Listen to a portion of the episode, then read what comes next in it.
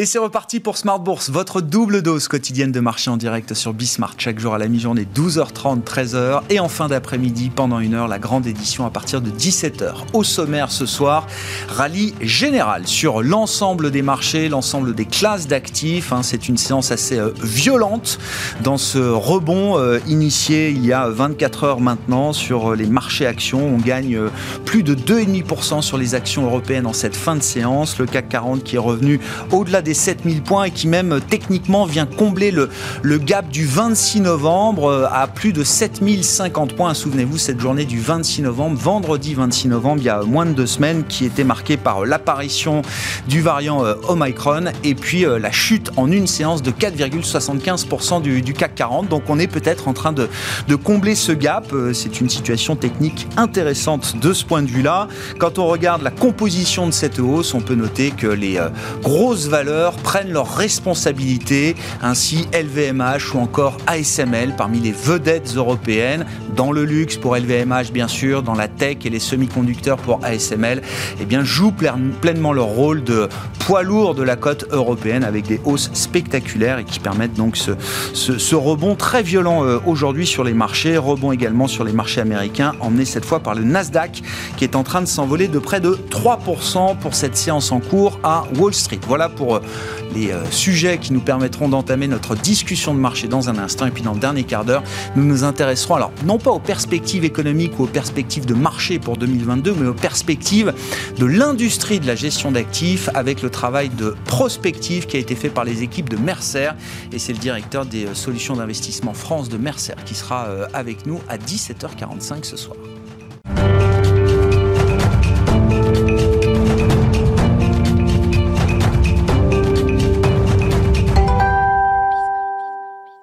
Marché qui euh, efface donc la baisse des euh, deux dernières semaines. Hein. depuis le 26 novembre, le CAC 40 revient à plus de 7050 points ce soir. Les infos clés du jour résumées par Alix Nguyen.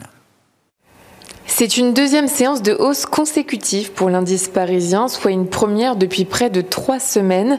Même ambiance du côté de Wall Street qui entame la séance dans le vert. Le marché tâche de rester concentré sur des effets constatés du variant Omicron, à ce jour limité, comme le suggèrent les premières données sud-africaines disponibles, mais aussi le constat similaire d'un épidémiologiste norvégien mentionné par le quotidien britannique The Telegraph. Ce dernier a étudié euh, les données d'une soixantaine de personnes infectées par le nouveau variant à l'occasion d'une fête d'entreprise à Oslo.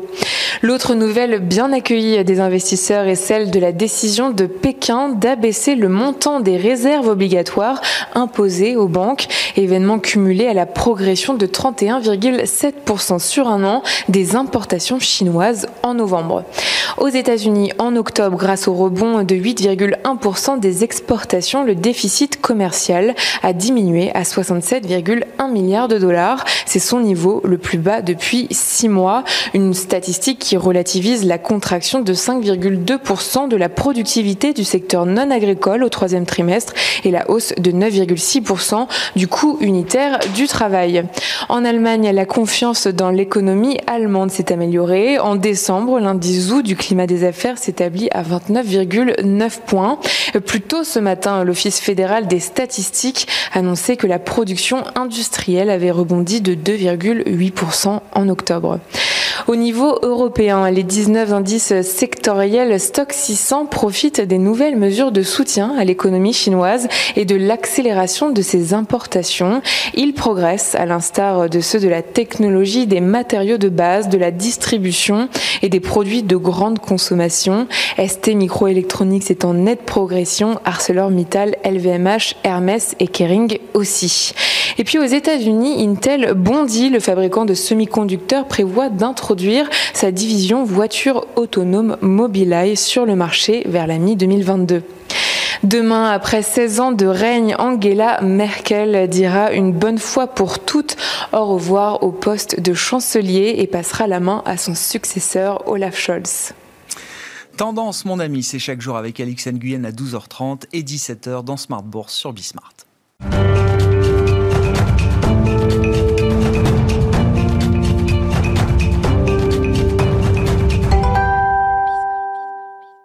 Trois invités avec nous chaque soir pour décrypter les mouvements de la planète marché. Edmund Ching est avec nous ce soir. Bonsoir Edmund. Bonsoir Grégoire. Vous êtes euh, directeur des investissements globaux de BNP Paribas Wealth Management. Eric Venet nous accompagne également. Bonsoir Eric. Bonsoir Grégoire. Directeur général et directeur de la gestion de Montbleu Finance. Et euh, ravi de retrouver également Vincent Lecartier. Bonsoir Vincent. Bonsoir Grégoire. Vous êtes gérant, responsable de l'allocation d'actifs de WeSave. Euh, la question que je me pose là après les deux dernières semaines de, de marché, parce qu'effectivement, donc c'est plus 3% euh, aujourd'hui, mais euh, le 26 novembre, c'était euh, moins 4,75% pour le CAC 40. C'est, est-ce que le marché est, vulnérable ou solide là, euh, dans cette séquence euh, Omicron? Vincent Je pense qu'il manquait, euh, il manquait des couvertures, à l'évidence, quand on regarde un petit peu les positions sur les options, sur les futurs. Je pense que globalement, il y a quand même eu une vraie surprise sur l'arrivée de ce variant. Donc un peu d'inquiétude récurrente et euh, fin d'année, quand vous avez beaucoup de performances, c'est assez logique d'appuyer sur le bouton euh, j'allège. Et comme vous avez personne en face, euh, parce que tout le monde fait un petit peu les mêmes choses en même temps, qu'en plus vous avez beaucoup d'algorithmes qui euh, ont tendance à prononcer les tendances. C'était le week-end de Thanksgiving aussi. Voilà, Il faut se remettre dans l'ambiance. on avait- on avait- effectivement, c'était Le très jeudi, creux. hein. le jeudi était fermé, le Ouais. vendredi était une demi-séance. Enfin, donc, euh, donc effectivement, on accumulait un petit peu les, euh, les phénomènes négatifs, mais euh, moi, la lecture de base qu'il faut continuer d'avoir, c'est que globalement, la conjoncture reste plutôt porteuse, que les investisseurs euh, ont dans l'ensemble trop de cash, parce qu'il y a énormément de souscriptions qui, euh, qui se font. Beaucoup ont été euh, trop prudents à deux reprises dans l'année, c'est-à-dire euh, au début de l'été et un petit peu avant les publications de résultats. Euh, donc aujourd'hui, c'est plutôt des, euh, des situations où lorsque vous avez des baisses, vous essayez de rentrer. Donc effectivement, ponctuellement, sur ce jour-là, euh, je pense pour des raisons techniques, il y a effectivement eu un trou d'air euh, par manque de contrepartie. Mais c'est tout. Derrière, euh, de nouveau, vous avez euh, les, les flux acheteurs qui se représentent. Et donc Euh, c'est solide ce qui s'est passé après. Parce que ma question c'est quand même, euh, la volatilité a augmenté un peu partout. hein. Enfin, on l'avait vu déjà sur le marché obligataire, sur les taux, euh, on l'a vu sur quelques grosses devises quand même, euh, émergentes ou autres, euh, sur le pétrole, volatilité importante, sur les marchés actions. Euh, Vous ajoutez, vous ajoutez en fait à ça en termes de calendrier le fait que vous aviez des communications de la part des banques centrales, que vous avez une communication de la part de l'OPEP, que vous avez les, les, les, les grands pays qui euh, se sont euh, euh, coalisés entre guillemets pour essayer de redistribuer une partie, une partie de leurs réserves de, de pétrole. Donc vous avez beaucoup de facteurs qui pour moi ont joué un petit peu simultanément et une fois encore à un, à un moment un peu fragile techniquement Mm, mm. sur, le, sur le marché. Euh, il reste encore, disons, une semaine, dix jours maximum de marchés un peu euh, solides, normaux, euh, avec des vraies contreparties. Euh, après ça, on sait qu'on sera en roue libre. Donc, de toute façon, la fenêtre de tir, si vous essayez d'habiller ou de déshabiller vos portefeuilles, de repositionner un petit peu vos portefeuilles, il vous reste pas beaucoup de temps. Donc, vous avez intérêt à en profiter. Il reste une semaine, dix jours. Bon, Edmund, est-ce que que nous a appris le marché depuis euh, deux semaines là? Qu'il était vulnérable, qu'il pouvait être vulnérable ou qu'il était euh, rock solide comme euh, comme jamais? Non, non, non, c'est pas du tout rock solide. Je, dirais bien que si on regardait par exemple le- l'indice Nasdaq aux États-Unis, la plupart des composants est en phase de baisse. Donc c'est quand même bizarre parce que si on regarde l'indice Nasdaq 100, bah, on regarde de tendance haussière. Mais si on regarde à l'intérieur, surtout les moyens petits capis dans le, du Nasdaq, ils sont en nette baisse. On a des, des- quand même des actions très suivies par les, euh, par les investisseurs plutôt retail comme Robinhood qui, euh, qui quand même a baissé de 60%, voire plus. Donc euh, c'est quand même intéressant de voir les sociétés qui étaient introduites en bourse, surtout aux États-Unis. Ouais. Ces derniers temps, ils n'ont pas bien marché du tout. Donc ça veut dire que oui, on avait cette phase de momentum qui s'affaiblit un peu, et depuis un bon moment. Mais je suis d'accord, enfin, que, euh, avec nous, tous- euh, nous tous, on est tous d'accord que la croissance économique reste quand même solide, que peut-être on a bien surréagi ces derniers temps sur ce variant Omicron. Et enfin, si on regarde les statistiques préliminaires de l'Afrique du Sud, Bon, peut-être oui, c'est très contagieux, oui, bien sûr, mais le taux d'hospitalisation n'a pas beaucoup monté pour l'instant, qui quand même, euh, c'est la statistique le plus importante pour éviter les confinements éventuels et en Europe et bien sûr aux États-Unis pour éviter dégâts économique à la fin. Oui, mais vous l'avez dit, Edmund, et, tout n'a pas commencé avec l'apparition du variant euh, ah Omicron. Ah C'est-à-dire que euh, de voir euh, certaines parties du marché déjà dans des phases baissières, c'était avant même l'arrivée ah d'Omicron. Comment vous expliquez que finalement la partie, alors que les indices sont toujours en tendance haussière, comment vous expliquez que la participation à la hausse se rétrécit au fur et à mesure qu'on approche de la fin de cette année 2021 Pour moi, c'est un peu normal quand même. Parce que normalement, tous les ans, malgré, même pendant les phases, les phases de marché boule, on, est, on, on, observe normalement au moins une correction de marché au moins de 10% tous les ans. Et cette année, on n'a pas eu. On n'a pas eu. Donc, euh, je dirais autrement. Je dirais, pourquoi est-ce qu'on n'a pas eu une correction avant aujourd'hui? Et même aujourd'hui, on n'a toujours pas touché le moins 10%. On a touché sur le stocks 600, moins 6%. Et maintenant, un rebond de 3%. Donc enfin, Bon, on n'a même on, toujours pas vu une correction de 10%. Pour moi, la tendance aussi reste en place, poussée par deux facteurs, deux moteurs principaux. Bien sûr, les taux réels, long terme, qui restent très négatifs, et en Europe et aux États-Unis, bien sûr. Premier soutien. Deuxième soutien, la progression de bénéfices nets par action des sociétés et aux États-Unis et en Europe. On a vu les, résultats du troisième trimestre, très bonne ligne. La croissance toujours en hausse. On prévoit toujours une croissance à deux chiffres de moyenne pour les sociétés en Europe et aux États-Unis pour 2022. Donc pour moi, ce sont les fondamentaux qui restent importants. Et donc, à travers cette lecture-là, il faut imaginer que la participation à la hausse, si le bull market doit continuer, mm. la participation va à nouveau s'élargir. On va trouver plus d'entreprises qui participeront à la hausse et pas juste LVMH, ASML euh, et, quelques grosses capis euh, américaines. Exact. Pour la santé du marché boursier, il faut voir ça. Parce que si, par exemple, on n'a que Apple, LVMH, bah, SAP qui tirent le marché à la hausse. qu'on a euh, en cette fin d'année. Voilà, mais si, si ça reste le cas, pendant des semaines et des mois de plus, ça veut dire qu'on est en fin du de marché boule. Ah Là, c'est la fin. Parce que c'est ça qu'on a observé, observé, par exemple, en 2000. On a vu en 2000 que la plupart des actions étaient en phase baissière, même si le marché... Avant que le marché craque dans son ensemble. Donc, euh, il, faut, il, faut, il, faut, il faut bien que les moines et petits capis remontent pour donner l'impression de bonne santé des marchés boursiers. Eric. C'est pas le cas, hein, en fait. Mais non, c'est ce que on a une concentration. C'est pour ça que la, réponse, c'est les deux. C'est-à-dire qu'en fait, euh, j'ai l'impression, je, pour moi, ça fait penser à une courbe de Gauss très allongée. C'est-à-dire que tant qu'on est dans le scénario euh, partagé. Donc, on, a une hausse continue avec, et on rétrécit avec une quinzaine de valeurs enfin, sur l'Europe et puis autant peut-être sur le mhm. Nasdaq de plus en plus. Par contre, il ne faut pas s'éloigner euh, donc de, de, la petite courbe euh, extraordinaire si jamais. Et en fait, c'est ce qui arrive, c'est ce qui s'est passé, c'est que d'un seul coup, on s'est aperçu qu'il pouvait avoir ce scénario où on sortait de la crise sanitaire on pouvait y revenir par euh, ces nouveaux variants qu'on ne maîtrisait pas. Et donc, à ce moment-là, tout se dégonfle.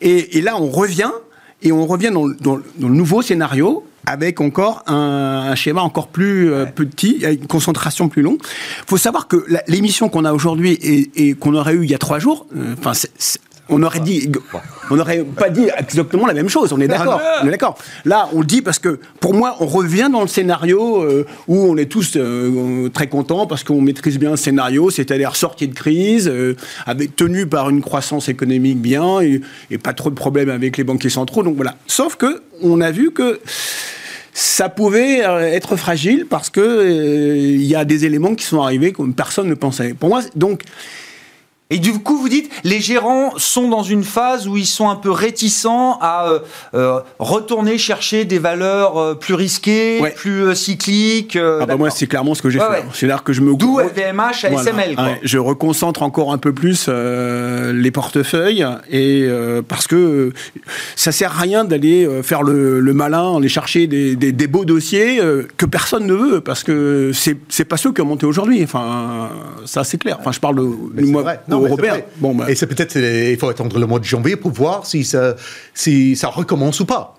si on cherche les, les, beaux, les bons valeurs, moi, un petit capi, le mois de janvier, très bien. Mais eh ben, sinon, attention. Oui, c'est. Et, de votre point de vue, là, Eric, que cette idée de reconcentrer vos portefeuilles, c'est euh, euh, c'est uniquement tactique pour l'instant ou ça peut être euh, stratégique pour entamer 2022 Moi, j'écoute le marché. Enfin, j'essaie pas d'être le, le, mariole. En fait, la réponse j'ai pris un pari, j'ai pris le pari que ça ne changerait pas mon scénario. Donc euh, j'en ai renforcé, mais ça aurait pu, j'aurais pu me tromper en fait. hein. Et donc euh, j'ai racheté des grosses que je n'avais pas. Enfin comme, euh, comme mais pour la première fois, pas de petites, enfin pas de, de ce qui était lancé. Et pourtant il y a eu des, des largages hein, sur les, mid et small. Bien ça sûr, a fait très très bien fort. Sûr, hein. Bien sûr. Mais parce que je. euh, Cherchez pas à être contrariant dans cette phase de marché, Et, là. et- et Dieu sait si Ouais, la bien gloire, je sûr. suis contrariant. Non, mais ça veut là, dire non. qu'il y a quand même Ouais. un risque qui a Ouais. remonté quelque part. Oui, euh, oui, si oui, je oui. comprends Bah, ça.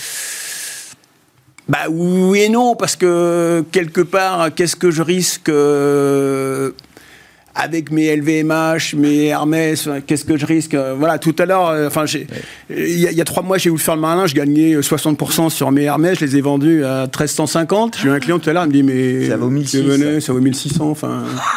bon, bah ok, euh, allez, c'est bon, j'essaye d'arrêter de. Voilà, je fais, je fais pas. Bon. ouais. En fait, voilà. Donc, non, je suis pas plus risqué, mais je ne vais pas contre le marché parce qu'il est très, très, très puissant. Vous constatez aussi cette, cette phase de reconcentration dans la hausse, euh, Vincent? Qu'est-ce que ça nous dit euh, potentiellement? Encore une fois, et vous l'avez très bien décrit, il y a tous les effets de fin d'année qu'il faut prendre en compte dans la lecture qu'on peut faire de la situation. J'ai l'impression que c'est euh, compliqué pour des raisons sanitaires d'aller sur les émergents. Euh, je pense que sur les small caps, hein, euh, c'est compliqué aussi pour des raisons ESG.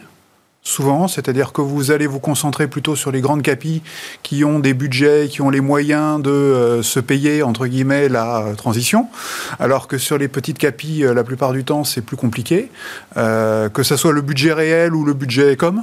Parce que Les, deux, les deux vont un peu, vont un peu de pair. Euh, moi, je pense que aujourd'hui, le suivi sur les small caps, il est euh, très réduit.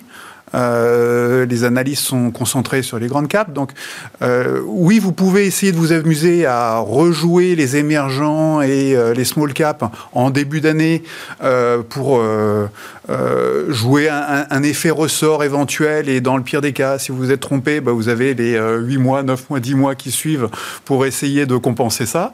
Parce qu'on Euh, a souvent envie, en début d'année, de jouer ce qui a été un peu en retard euh, Bien sûr, l'année bien sûr, bien sûr. Donc, ça, donc celui-là de scénario, moi j'y crois. Euh, par contre, allez euh, remontrer à votre clientèle que vous avez euh, de la Chine, des small caps euh, pour le 31-12. Oui, Je suis pas certain. euh, Je suis pas certain que ça soit la priorité de la plupart des gestions. Donc euh, non, non. Non, mais c'est bien parce qu'il faut avoir aussi euh, l'aspect euh, marketing. C'est Ah, mais c'est du important. marketing, La couche marketing est importante dans tous Bien les sûr, métiers et dans les sûr. vôtres euh, également. Et euh, bah tiens, puisqu'on dit un mot des émergents, euh, la, la nouvelle quand même, on va, on dira peut-être un mot des banques centrales, mais euh, la dernière banque centrale qui a fait quelque chose, c'était hier la banque centrale chinoise qui, euh, pour la deuxième fois cette année, a assoupli un petit peu les conditions d'octroi de, crédit euh, bancaire euh, pour les petites et moyennes entreprises chinoises. Comment vous analysez l'action de la, Banque centrale chinoise? Qu'est-ce que ça nous dit des intentions de Pékin, peut-être en matière de croissance pour l'an prochain? Et cas d'investissement des actifs et des actions chinoises notamment, qui sont au tapis en cette fin d'année Alors la Chine a un cycle économique qui est un peu décalé par rapport aux autres. Elle a, parce que pour des raisons sanitaires, elle a redémarré en réalité avant tout le monde, parce qu'elle était concentrée sur les biens industriels, alors que les autres étaient plus sur les services. Donc elle a, elle a bénéficié d'un effet euh, de redémarrage euh, préalable. Euh, donc du coup, elle a eu un effet déclin préalable par rapport aux autres pays. Donc c'est assez logique déjà de voir la Banque centrale euh, être dans un cycle décalé par rapport aux autres et d'être prête du coup à venir en soutien. Deuxième facteur, vous avez euh, des nouvelles qui sont en train de sortir sur Evergrande ou sur d'autres promoteurs immobiliers qui montrent bien que on arrive dans la phase un peu compliquée sur, euh, sur les, les- les financements de, de- de ces sociétés. Donc il est clair que la Banque centrale, en fin d'année, va pas prendre le risque hein, de, euh, de laisser les choses Donc elle a intérêt à assouplir les règles bancaires pour que euh, les banques puissent euh, accorder de nouveau des crédits, avoir des facilités à, à accorder des crédits et donc à absorber éventuellement les, euh, la, la gêne qu'il pourrait y avoir Mmh, avec, mmh. avec ce genre de, situation. bien dit. Euh, troisième point, on est dans une situation où euh, euh, aujourd'hui Xi Jinping est nommé à vie. Euh, je pense qu'il a intérêt à de nouveau montrer que euh, sa vague de réformes qui a été violente cette année, euh, et il a profité probablement en fait d'un contexte où il pouvait en fait se permettre de, taper un petit peu sur son économie parce que les, économies extérieures étaient elles survitaminées et du coup le commerce extérieur fait la différence. donc je pense qu'il est dans une situation où il a intérêt à de nouveau remettre un petit peu d'énergie dans tout ça, parce que probablement les autres pays vont eux aussi redécliner. Euh, il y a quand même des tensions euh, significatives euh, qui, qui, se mettent en place entre les pays développés et la Chine. Il y a des relocalisations, il y a, il y a des facteurs comme ça mhm. qui, je pense, sont, sont pas forcément très confortables, mais au minimum, le marché de l'immobilier qui pèse un tiers du PIB chinois qui est quand même dans une situation un peu compliquée, il faut essayer de trouver une contrepartie et derrière assouplir un petit peu les, les règles. Donc, pousser la consommation, repousser un petit peu l'investissement dans les autres secteurs, et notamment les secteurs porteurs, euh, COP euh, ou ce genre de choses. Oui, oui, transition. Et, et, ça, ça, envoie un signal positif pour... Euh, si on a une vision globale de l'investissement et si on peut aller jusqu'à... Alors on parle macro ou on parle investissement eh ben, Mais c'est la question. Cette situation macro, comment est-ce qu'elle peut se traduire en termes de, de, de, réaction de marché et des actifs chinois Je pense que les investisseurs qui étaient surpondérés Chine aujourd'hui sont au mieux neutres, hein, voire même probablement sous-pondérés aujourd'hui. Euh, ceux qui étaient neutres se sont sous-pondérés. Euh, les gens comme moi qui étaient déjà sous-pondérés ont toujours pas d'envie particulière de se précipiter, de se précipiter et de et d'en remettre. Je pense qu'il y a moyen, je pense qu'il y a moyen de jouer en fait la dynamique macroéconomique de la Chine au travers de toute une série de pays euh, ou d'allocations périphériques que vous pouvez jouer. si je devais aller sur la Chine, je jouerais en priorité les obligations chinoises plutôt que d'aller jouer euh, les actions chinoises. Je trouve que c'est plus confortable. Et, vous dites si je devais jouer la Chine, euh, sous-entendu quoi Vous n'avez pas envie de jouer la non, Chine Non, non, non. on, en a une, on en a une représentation pour, euh, pour euh, rejoindre la conversation de tout à l'heure. On, fait de l'habillage, nous aussi, dans nos, dans nos portefeuilles. Donc on a un petit peu Chine dans, dans nos allocations. Mais est-ce que c'est une motivation colossale? Absolument pas. Absolument pas. de toute façon, on est dans, dans, dans, un pays qui va avoir une forme de déclin significatif sur les prochaines années, voire décennies, ne serait-ce que par la mm. Euh, donc est-ce que c'est une urgence de se repositionner sur ce pays-là? Moi, je trouve qu'on manque de visibilité. Je trouve qu'il y a des, choses plus simples à faire euh, à l'heure actuelle. Ah ouais.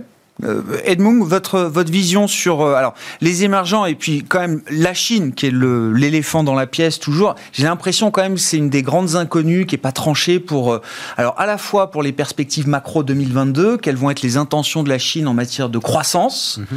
Mm-hmm. Et puis, euh, en termes de, marché, de stratégie euh, d'investissement, après une année, alors 2020 était une très bonne année, on le rappelle, pour les actions chinoises, contre-coup en 2021, où on a vu des baisses majeures sur des grandes capitalisations boursières chinoises et des baisses qui ne se sont pas corrigées euh, jusqu'à aujourd'hui. Oui, donc Enfin, si on regarde les pays émergents, on n'a pas que la Chine, mais si on regarde la Chine tout d'abord, c'est vrai que pour l'instant, moi, j'ai pas énormément peur de la croissance économique pour la Chine en 2022, parce qu'ils vont, ils vont trouver, ils vont trouver la croissance économique.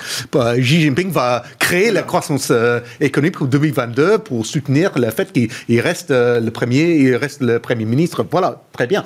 Mais, mais cela dit, la croissance économique n'a rien à voir avec la performance boursière en Chine.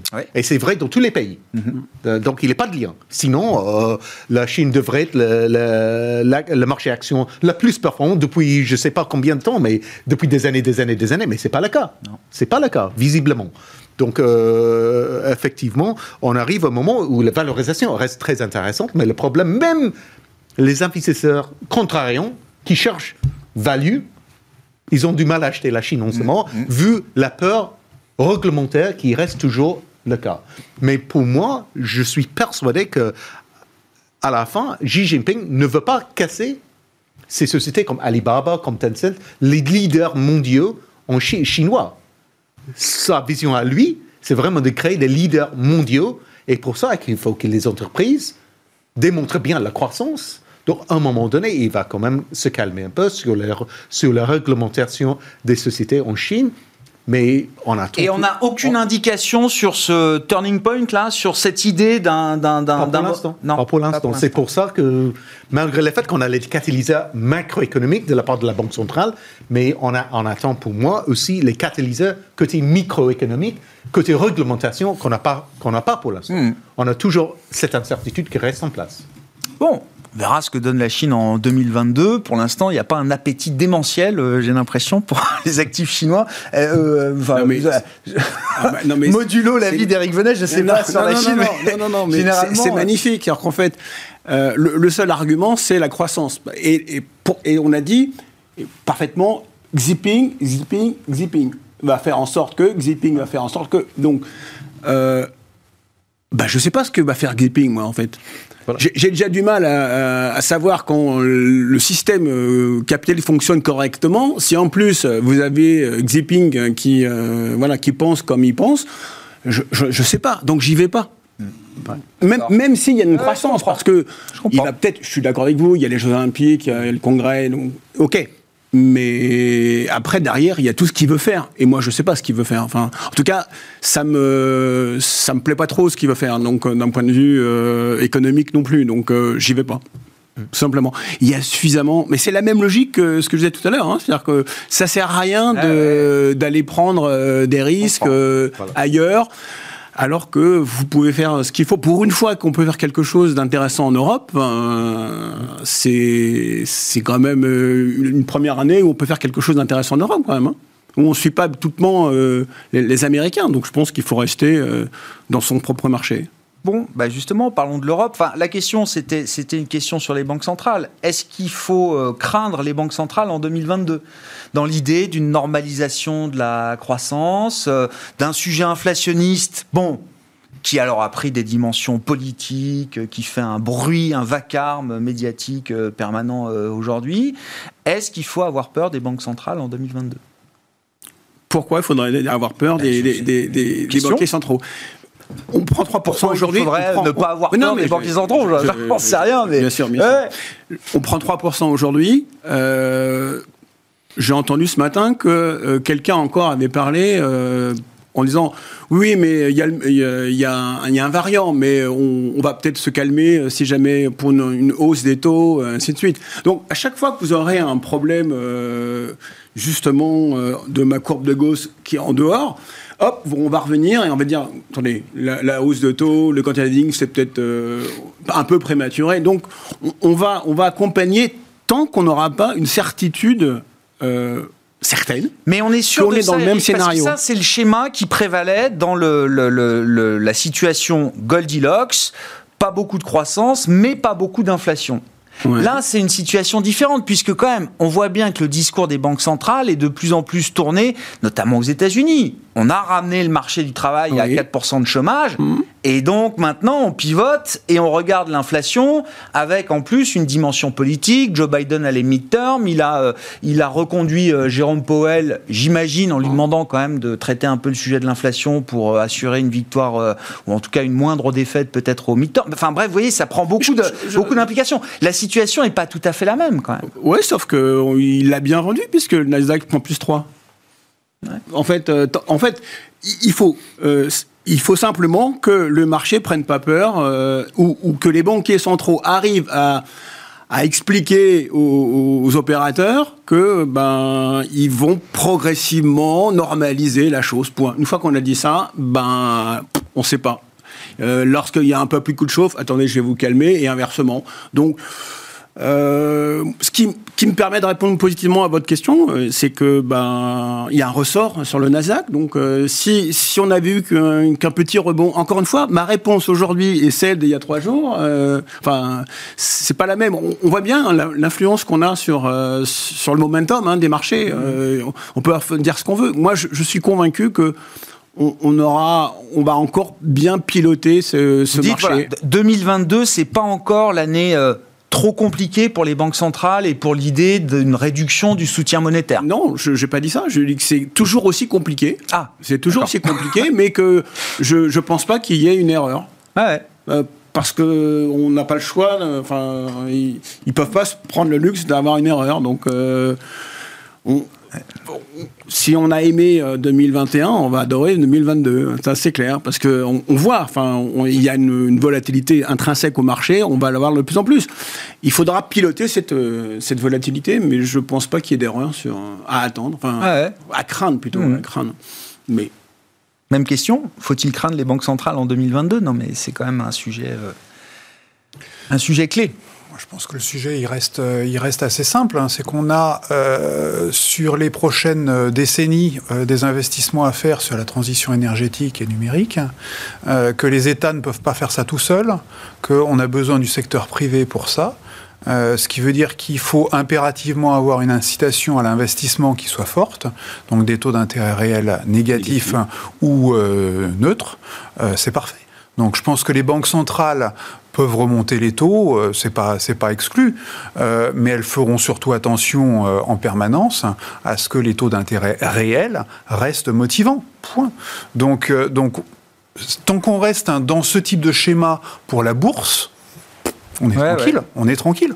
On est tranquille. Donc pour moi, oui, on peut avoir effectivement euh, un, un- un retrait des, des injections de liquidités. Euh, ça, pour moi, c'est pas un pro- à la limite, c'est même souhaitable parce que aujourd'hui, euh, les liquidités, euh, elles mettent un, un stress euh, trop fort sur les biens industriels euh, plutôt que les services qui sont pas encore 100% réactivés. Donc à la limite, hein, c'est une bonne chose d'avoir le tapering. Euh, je pense que à la limite, la bourse, ouais. la bourse y est, y est, Ça y est enlève de la favorable. pression. Ça enlève de la Exactement, pression. exactement. Le, le deuxième sujet, c'est euh, qu'est-ce que vous faites de de l'ensemble des, des, des liquidités? C'est le le, l'iceberg, comme toujours. Qu'est-ce que vous faites Vous- Il y, a- il y a la partie supérieure et il y a tout ce qu'il y a en dessous. Le bilan de la banque centrale, il va pas bouger. Mm. Elle va continuer de reconduire les euh, les, les obligations lorsqu'elles arriveront à échéance. Ou si elles ne le font pas, elles le feront de façon tellement marginale que c'est pas très grave. De toute façon, les États vont être moins solliciteurs sur les prochaines années parce qu'on a besoin de, euh, de, de faire moins de déficit budgétaire pour, euh, pour, pour soutenir la croissance. Donc de toute façon, les, les- la, la nécessité de l'intervention et des soutiens des banques centrales, elle est moindre. Donc au bout du compte, une fois encore, pour moi l'important c'est les taux d'intérêt réels. Ouais, et ça, pour moi, ils vont être euh, favorablement orientés l'année prochaine. Je, je ne vois pas les banques centrales commettre une, une erreur euh, aussi importante. Elles ne veulent pas euh, tuer les marchés financiers, provoquer une crise financière, euh, faire s'effondrer le marché de l'immobilier derrière toute l'économie réelle. Il faut, il faut laisser 2-3 ans minimum de reprise économique bien assise avant éventuellement de prendre le risque. Et une fois encore, quand, quand on regarde l'historique, les toutes premières hausses de taux sont pas celles qui sont dangereuses, c'est les toutes dernières. Oui. Donc à la limite, même l'année prochaine, moi je suis pas inquiet. Ah oui. inquiet. C'est 2023 éventuellement que bon, on va peut-être commencer à réfléchir. 2022 pour le Ouais, moment. Avant d'arriver au schéma 2018 où la Fed était en pilote automatique, montait ses taux euh, de manière automatique tous les trimestres, faisait baisser son bilan, on est très loin de cette histoire-là. Bah déjà, on n'a pas de visibilité encore euh, propre sur l'inflation. Donc, donc ça veut dire qu'on n'a pas de visibilité propre sur les taux d'intérêt réels. Donc ça veut dire qu'on n'est surtout pas en, en, en automate. Surtout pas. Surtout pas. Voilà. Je pense que c'est ça. Euh, Et je pense que la volatilité de l'inflation, c'est quelque chose qu'il faut bien regarder en 2022. Parce que pour l'instant, on, on- on a vu un côté, c'est bien sûr la tendance haussière, mais forte de l'inflation, Ouais. surtout aux États-Unis. Ouais. Mais il y a plusieurs composants qui peuvent devenir désinflationnistes à partir de 2022. Par exemple, par exemple le, le prix des voitures neuves et d'occasion, qui sont très très très chers en ce moment. Mais bien sûr, pourquoi? Parce qu'on a beaucoup de monde et on- on- un goût d'étranglement. Donc, euh, pas, de, pas de voitures neuves. Mais si les producteurs, et c'est ça qui, qui se voit avec Toyota, par exemple, qu'ils ont bien annoncé, ils augmentent leur production de voitures en ce moment. Voilà, ils ont dit, le goût d'étranglement, Ouais. c'est moins, c'est moins, le le CEO de. Volkswagen disait ça il y a quelques jours. On commence à voir la lumière au bout du tunnel. Ça y est, le, le pic de, de- de tension sur l'offre est, est peut-être Exact. derrière. Donc, si ils commencent à délivrer les semi- semi-conducteurs, après on commence à délivrer les voitures neuves, après les, les prix de voitures neuves se calment un peu, après on a plutôt une tendance désinflationniste de ces composants d'inflation. Est-ce qu'on va vraiment avoir un taux d'inflation aux alentours de 4-5% aux États-Unis en 2022 Peut-être pas. Peut-être mi-2022, on est déjà re- redescendu vers 3 ou même 2,5%. C'est tout à fait possible. Je dis pas, ça va être Ouais, le cas, ouais. mais on ne sait pas. Le problème, on ne sait pas. D'où ma question, faut-il Oui. craindre les Oui. banques centrales en 2022 Ouais, ouais. Parce que si on est dans l'idée que l'inflation. Hum. se normalise très très vite, avec une Fed qui s'engagerait sur des hausses de taux, est-ce que le risque d'erreur est pas là? Eh ben, elle est toujours là, mais je pense qu'elle est quand même assez petite. Ouais, ouais, je- Assez petite. Mais il faut comme simplement regarder le marché d'emploi aux États-Unis. Et surtout le taux de participation qui reste très faible, mais qui remonte, mais d'un point de base très très faible. Mm. On est au- en dessous de 62%. Avant la crise, la pandémie, on était à 63 et demi. Donc si on- ça, ça, ça veut dire qu'il nous manque plus de 4 millions Oui. De gens, de travailleurs. Ben, si ils reviennent progressivement au marché, peut-être ça va faire calmer les augmentations de salaire, qui, et- et parce que c'est ça, c'est ce composant de l'inflation Ouais. qui, qui inquiète la Fed. Ces 4-5 millions de personnes, c'est la clé, euh, Edmund. Pourquoi est-ce que, pourquoi est-ce que ces gens-là alors, sont partis et pourquoi est-ce qu'ils reviendraient dans le marché du travail? Ah ben, ils reviendraient parce que on a des augmentations de salaire. Donc, on peut gagner plus d'argent, Ouais, première chose. Deuxième chose, ils avaient touché quand même des, prix, des primes de, de chômage qui étaient quand même très élevés jusqu'au mois de septembre. Et donc, après la fin de l'année, euh, ils vont regarder euh, le compte bancaire. Ah oui, ça se vide. euh, Peut-être il faut quand même gagner un peu d'argent. Donc on n'est pas encore au plein emploi aux États-Unis? Ah non, à mon avis, non. Non, la seule question, est-ce que simplement, est-ce que les gens, est-ce que ces gens-là reviennent suffi- suffisamment vite pour, pour Apaiser les tensions. pour apaiser les Eh tensions et pour la Fed, pour, pour que la Fed et Powell ouais. peut dire que, OK, on attend un peu plus. Ouais. Donc on est d'accord que c'est pas une, une, une Eric hausse des taux, c'est pas une hausse des taux euh, qui, dont, on attend, puisque Non. la, Fed elle-même ne sait pas trop si ces 4 millions vont revenir en fait. Exact. Donc euh, c'est pas parce qu'elle remonterait ses taux qu'elle euh, qu'elle aurait une, une puissance d'action sur euh, Ouais. sur l'économie en fait. Mm. Donc il y a au- aucune raison qu'elle bouge tant qu'on n'a pas un scénario solide. Et regardez, on est trois, on a trois scénarios différents. Donc, enfin, donc, euh, je, je pense qu'elle va rester dans le flou un certain temps, tant que, tant qu'on a et, encore, enfin, le, variant qui, est sorti d'un chapeau en trois jours euh, ne, fait que militer pour euh, un brouillard un peu euh, genre, oui, oui, on va la remonter, mais on ne sait pas trop, quoi, en fait. Oui, sauf qu'on sait que enfin, euh, 18 mois d'expérience pandémique nous montrent que voilà, c'est un décalage de, de- de sortie de crise au pire. Mais qu'on aura le même fait, admettons à nouveau des, des- des confinements euh, sévères euh, généralisés, on sait derrière que ça repart. Non, mais on ça sait derrière tout, que ça change euh, tout entre, entre aujourd'hui où on se dit Micron bon bah finalement si ça se trouve c'est un bien parce que il y, y aura moins de il y, a- il y a moins de décès et on se propage et on a plus d'immunité collective. Peut ça se trouve. Mais il y a une semaine enfin on était juste en train de se dire est-ce que enfin, en Europe on se reconfine enfin dans certains pays. Donc euh, je trouve que c'est un peu facile de dire trois jours après enfin dans l'absolu, de dire bah euh, on sait faire. Ben non, c'est des scénarios quand même qui peuvent déraper assez vite, je trouve. Donc tant qu'on aura encore cette possibilité, et, c'est pour ça que le marché a eu raison de bouger comme ça, parce que s'il y a eu encore 8 jours ou 15 jours, on s'était dit mais mais non, mais euh, on reconfiner en Europe, hein, bon, faut arrêter.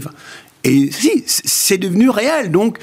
euh, Je vois pas pourquoi on aurait un scénario vraiment défini à l'avance. On sait pas, on sait pas. Tant que on sait pas, on sait pas ceux qui, euh, les, les Américains qui vont revenir travailler. On sait pas si euh, les chaînes d'approvisionnement vont refonctionner. Alors apparemment, on va dans le bon sens. Donc, euh, sauf que ça va très très vite. Si au bout de de huit jours, on s'aperçoit que finalement ça va, hop, on va reprendre euh, 4-5%.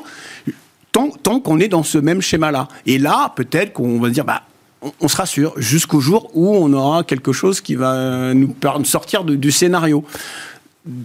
C'est ça toute la difficulté des banquiers centraux, je pense. La, la seule, la seule euh, utilité absolue, c'est effectivement les taux réels négatifs. Ça, on peut pas. On a besoin d'investir partout, donc euh, il faut qu'on ait des taux réels négatifs. Point. C'est ça la seule grille de lecture. À partir de là, il faut jouer avec les taux d'intérêt pour qu'on ait des taux d'intérêt négatifs. Bon, et donc en termes de stratégie euh, aujourd'hui, euh, concentré, vous dites, sur euh, ce qui vous rassure le plus, entre guillemets, ce qui euh, offre le plus de visibilité. À aujourd'hui, parce Ouais, que ouais. le marché me dit ça. Mais euh, si en début d'année, euh, j'ai à nouveau des, des smalls qui, qui, qui bougent, je retournerai faire mon travail. Mmh. Sauf qu'aujourd'hui, ça sert à rien, je pense. on, le marché m'a montré qu'il fallait pas chercher midi à 14 heures. Enfin, vous regardez euh, Carrefour, vous regardez euh, toutes ces, toutes ces valeurs-là, elles n'ont elles, pas bougé aujourd'hui. Hein. Alors, rien n'a bougé.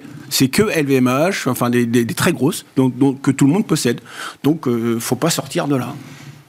Positionnement, alors fin d'année, début d'année, euh, qu'est-ce que qu'est-ce qu'on a envie d'avoir euh, en portefeuille là On change rien. Ouais. On change rien, c'est-à-dire euh, dominante américaine pour les actions, dominante européenne en, deuxième en deuxième couteau, peu d'émergents. Mm. les très grandes caps en priorité, très peu de, small cap. sur la partie obligataire, nous on est très très light sur la partie euh, souverain évidemment, euh, investment grade, mais on n'est pas du tout sur le high yield. Moi, c'est le seul, ah. c'est le seul point. C'est le, mais ça fait des, ça fait un an et j'ai tort. Ça fait un an et j'ai tort. Mais euh, c'est le seul point sur lequel, pour le moment, je persiste. Euh, moi, je continue de préférer être exposé sur des actions qui sont bien diversifiées plutôt que sur du high yield, euh, sur lequel j'ai des spécificités sectorielles, sur lequel je suis pas forcément à l'aise. Et, et, je pense qu'en plus, les, les soutiens étatiques et, et, des banques centrales vont de toute façon euh, quand même diminuer. Donc ce sont ces entreprises-là qui pour moi sont quand même fragilisées. C'est là où euh, il peut y avoir du stress en premier lieu lié au retrait, enfin à la diminution du soutien monétaire. Si, je suis fournisseur et que j'ai le choix entre deux clients, un qui est très solvable et l'autre qui est à yield, dans, dans, la situation actuelle, qui je vais fournir? Bah, Évidemment celui qui est solvable. Donc qui va s'en sortir correctement l'année prochaine? C'est l'entreprise solvable. Celle qui, est, celle qui est à yield, elle va rester fragile, fragilisée, mm, mm. elle va avoir du mal, donc peut-être qu'elle ne va pas aller à la faillite ou, au défaut parce que il peut y avoir des soutiens bancaires, euh, étatiques, etc., qui continuent de, défendre la société. Et comme il y a beaucoup de liquidités sur les marchés, elle pourra peut-être aussi se financer au travers des marchés. Mais globalement, je trouve que c'est des, des prises de risques qui, moi, me semble inutile. Euh, pour ce qui est des matières premières, nous, on persiste. Hein. Le cycle est favorable, il faut, il faut rester investi.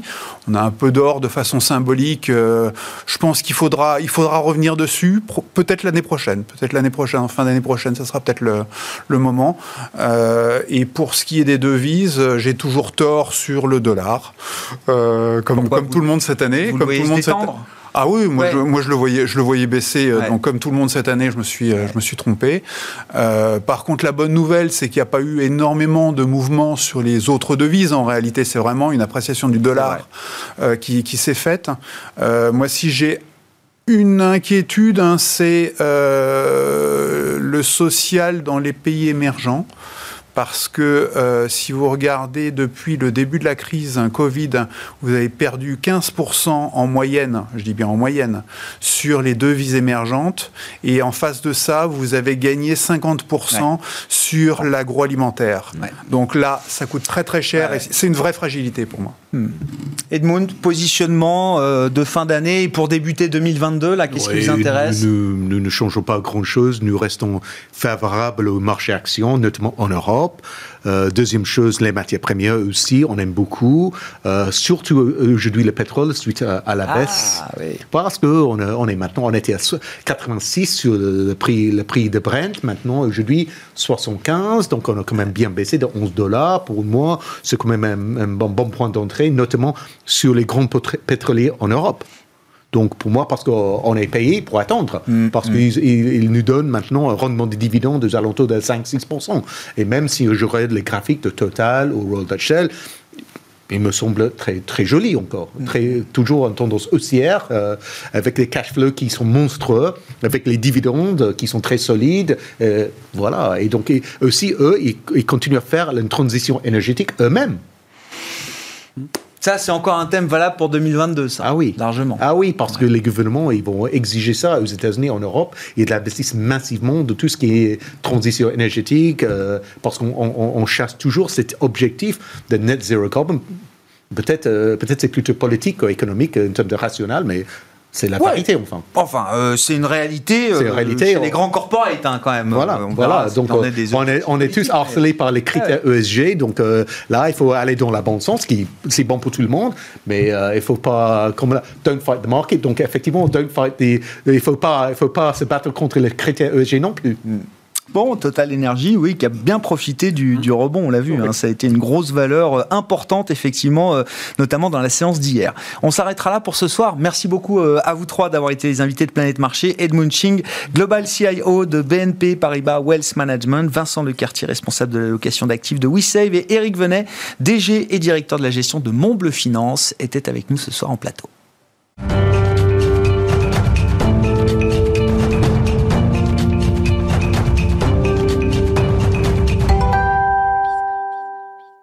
Dernier quart d'heure de Smart Bourse, je vous propose ce soir de euh, revoir ou de voir un de nos invités de la mi-journée, euh, Boutros Thierry, qui était euh, avec nous, le directeur des solutions d'investissement de Mercer, pour nous présenter le travail alors de prévision 2022 du groupe Mercer, mais qui est un travail sur les perspectives de l'industrie de la gestion d'actifs. Mercer étant un, un, grand groupe avec de nombreux domaines en matière de conseil et d'expertise, RH, santé, prévoyance, retraite et solutions d'investissement avec euh, une particularité dans son modèle économique, celui d'être complètement ouvert, en architecture ouverte. Mercer travaille donc avec euh, toutes euh, les sociétés de gestion potentiellement dans le monde, sélectionne les meilleurs gérants et les meilleures stratégies et sur cette base-là, eh bien, regarde les évolutions à venir pour l'industrie de la gestion d'actifs. L'année 2022 sera de ce point de vue-là l'année de la métamorphose. Boutros Thierry, donc directeur des solutions d'investissement France de Mercer qui était avec nous à la mi-journée dans Smart Bourse. Mercer, c'est un, très grand groupe international qui fait beaucoup de choses. Sur l'investissement, euh, c'est un, acteur qui est leader mondial sur ces deux activités, euh, que sont le conseil en investissement et la gestion d'actifs en architecture ouverte. Mm. Donc nous avons des, agréments de gestion sur les mondes cotés, euh, non cotés, plus de 350 milliards d'euros de sous gestion, avec une très forte croissance, 30 à 40 milliards d'euros par an, ce qui explique, ce qui donne la pertinence du modèle ou à, minima le besoin nécessaire de la part des investisseurs et ces investisseurs, on les accompagne en architecture ouverte, en sélectionnant les meilleurs gérants d'actifs sur chacun des segments, que ce soit dans le monde et aussi en France euh, sur différents types de clients euh, institutionnels ou plutôt euh, retail, avec notamment de l'épargne retraite qui a bien besoin aussi d'architecture ouverte aussi en France. C'est ça, mais architecture ouverte, ça veut dire vous vous travaillez potentiellement avec tout le monde, ou en tout cas vous sur la base de, de, ce qui existe, vous sélectionnez les meilleures stratégies et les meilleures équipes de gestion, c'est ça, pour construire des solutions pour le compte de vos clients. Pour construire des solutions, exactement, une couverture qui est très, très importante, aussi bien au niveau régional euh, qu'au niveau des classes d'actifs. On, est théoriquement capable d'accéder à tous les segments du marché, euh, côté et non côté, euh, de manière indépendante. C'est peut-être ce, ce, mot que je retiens, l'indépendance, dans le sens où on, peut travailler avec tous les types de gérants, si tant est qu'ils apportent de la valeur à leurs clients, à nos clients. D'où l'intérêt de ce travail prospectif, alors que vous menez chaque année, évidemment, qui porte bien sûr sur 2020 mais je, le disais, c'est pas, euh, ça va au-delà d'un travail de prévisionniste économique ou euh, de marché. Non, l'idée, c'est vraiment de comprendre comment vos clients dans l'industrie de la gestion d'actifs euh, vont évoluer, quels sont les défis auxquels ils vont faire face, et, c'est un travail même stratégique pour vous chez Mercer. Hein. Oui, oui, tout à fait. Alors, on fait ce travail de, prospective. On est en fin d'année, bientôt les, les, fêtes de fin d'année, le début de l'année 2022. Donc, on, on, fait bien entendu ce travail sur les décisions des banques l'inflation, la croissance. Mais en plus, de par notre approche qui est, euh, euh, je dirais, ouverte à 360 degrés sur l'industrie, on a ce travail de prospective sur les thématiques de long terme. Mhm. Euh, et là, on a toutes les ressources de la société, 250 analystes par classe d'actifs, plus de 2000 spécialistes d'investissement locaux, dont la France. nos équipes ici participent à ça. des travaux de recherche académiques avec le Forum économique mondial, des échanges avec les gestionnaires qui aboutissent à une analyse des une analyse des besoins d'investissement pour euh, donner ces perspectives, alors pour 2022, mais aussi euh, à plus long terme, euh, et comme une boussole pour les marchés, pour les investisseurs, et un travail aussi interne, en effet. C'est un plan de route, hein, finalement, pour nos équipes. C'est votre feuille de route à vous. Exactement. On va réorienter les ressources l'année prochaine. Hmm. On va développer des solutions sur les thématiques thématiques qui, sont, qui nous semblent importantes et c'est un travail de six mois. On a aujourd'hui des thèmes, mais on n'a pas les clés sur tous ces thèmes-là. On va travailler pendant les six prochains mois sur ces thèmes-là. Donc un travail lourd, stratégique, qui aboutit donc à ce titre, la métamorphose. On va détailler les grands axes prospectifs effectivement sur lesquels vous, vous travaillez aujourd'hui chez Mercer, mais derrière ce terme métamorphose, qu'est-ce que vous avez voulu dire? Alors la métamorphose, euh, il y, a plusieurs symboliques. Euh, en tout cas, ce qu'on résume ici, c'est une mutation profonde hein, des, marchés, alors financiers. On en a parlé avec votre interlocuteur auparavant, mais il y a aussi une, mutation profonde de la gestion d'actifs, l'industrie, et la mutation nécessaire chez les investisseurs pour s'adapter à ces changements profonds. Donc on l'a résumé sous le thème de la métamorphose, et euh, il y a beaucoup beaucoup de mutations intéressantes sur l'année prochaine et puis les prochaines années. Je vais chercher une définition simple de la métamorphose, qui est un terme euh, physique, hein, euh, changement de forme, de nature ou de structure tel que l'objet n'est plus reconnaissable. Voilà. Cette idée de, mutation, euh, effectivement, et de mutation industrielle, même pour ce monde de la, de la gestion d'actifs. derrière la métamorphose, qu'est-ce qu'on trouve? Alors, il y, a, il y, a, trois grands axes, Boutros. Il y a un thème macro, il y a un thème durable, lié aux enjeux de développement durable, et puis un thème de pur investissement, on va dire, pour, pour vos clients et pour l'industrie de la, de la gestion d'actifs. Qu'est-ce qui euh, mérite d'être souligné là et d'être porté à notre connaissance dans ce travail? Alors, comme je le disais, c'est des thèmes euh, importants. Il y a des sous-thèmes qui sont très riches euh, pour chacun. pour les résumer, donc on a, on a trois thèmes, hein. trois grands axes qui, qui, qui, font le, qui donnent la direction pour notre réflexion l'année prochaine. Le premier axe, on l'a appelé qui prendra les rênes sur les marchés. Hmm. un thème très très très large qui fait écho à plusieurs mutations justement sur les marchés.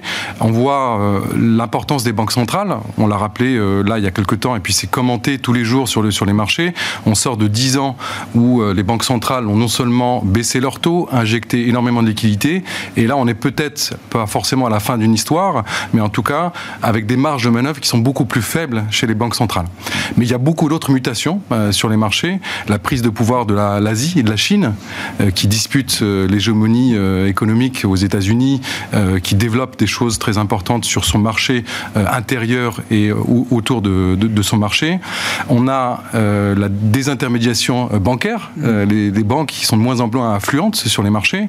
On a la finance collaborative, qui est un autre part de, mutation de la finance, qui est très intéressante, à la fois sur des interactions entre les entreprises, les institutionnels les gestionnaires d'actifs qui créent de nouvelles choses, notamment dans le développement durable, mais aussi de la finance collaborative dans des partenariats entre les États et les marchés euh, privés, qui jouent aussi, euh, enfin qui participent à une joute géopolitique. Quand on voit la Chine qui crée la route de la soie et aujourd'hui l'Europe qui crée le, le, Global Gateway, le portail mondial, euh, c'est pour offrir une réponse à la Chine sur la chaîne logistique et les, les, transferts économiques au niveau mondial.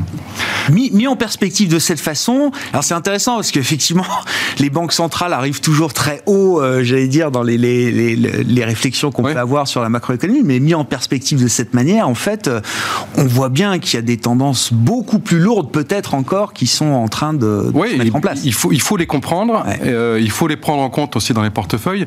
On peut, entre guillemets, jouer sur ces thèmes pour ou contre la Banque centrale.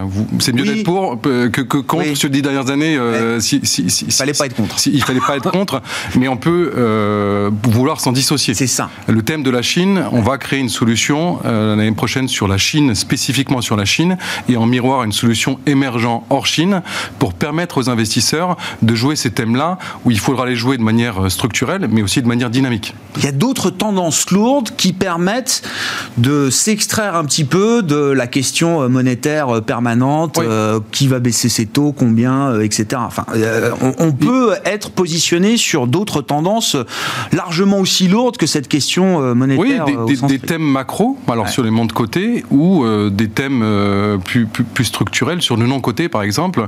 ça permet d'être un peu plus indépendant, je dirais, des banques centrales, mm-hmm. et d'aller chercher des rendements et aussi répondre à des questions sur l'inflation. Les actifs réels permettent de s'indexer structurellement à l'évolution de l'inflation, avoir des, infrastructures essentielles par exemple.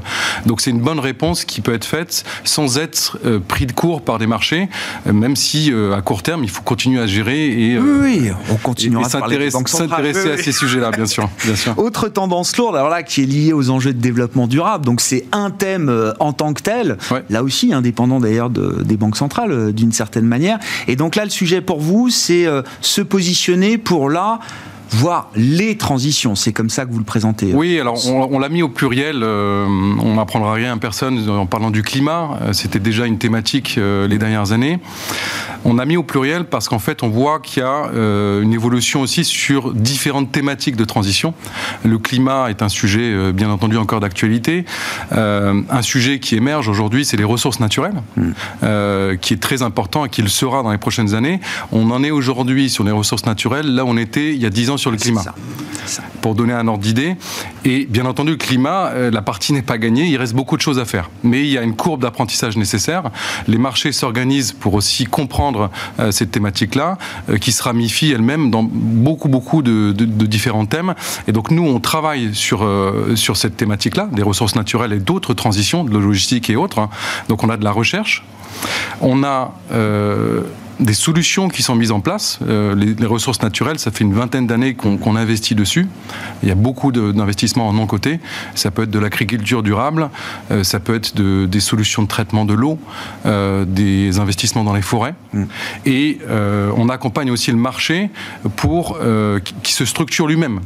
Donc nous, on analyse le marché et les investisseurs vont aussi se structurer sur ces, thématiques-là. Mais le message, c'est quand même effectivement, euh, on a passé dix ans sur le climat et la notion de carbone, qui est présente partout euh, aujourd'hui dans l'analyse euh, financière extra-financière. c'est juste le début, quoi. C'est juste le début, mais... on arrive, je dirais, lancé pour être optimiste. On, on, parle beaucoup de réglementation, qui est nécessaire parce que quand on parle de développement durable, il y a aussi beaucoup de greenwashing. Mm. parfois, on a reprocher le fait qu'il n'y avait pas de règles, pas de normes pour pouvoir se trouver son chemin finalement dans ces marchés-là. On voit que sur les ressources naturelles, euh, la réglementation va beaucoup plus vite, entre guillemets parfois peut-être trop vite, euh, mais c'est une bonne chose. en France, l'article 29, qui est un peu le pendant de l'article 173 sur la transition énergétique, demande dès aujourd'hui aux investisseurs euh, de prendre en compte les ressources naturelles. ça. Alors, bien entendu, ça peut paraître un peu... Il faut mesurer son empreinte biodiversité. Exactement, exactement, biodiversité. Et ils le font avec une courbe d'apprentissage en, termes de réglementation sur du comply or explain. Conformez-vous ou à minima exprimer, expliquer, de sorte que les acteurs ne soient pas euh, pris de court par rapport aussi à un manque de données et à une recherche qui est encore en, construction. Quand on a esquissé ces points, euh, Boutros, euh, comment est-ce qu'on va investir demain? Mais de, quelle manière? Quelle va être la méthode à suivre quand on est investisseur pour être justement en adéquation avec euh, ces, enjeux Alors il faut, beaucoup d'agilité. Euh, et beaucoup de recherche, parce qu'on parle de thématiques, bien entendu, tout le monde parle de climat, de ressources naturelles et d'autres thématiques, mais il faut les comprendre dans le détail. il faut des solutions par rapport à ça.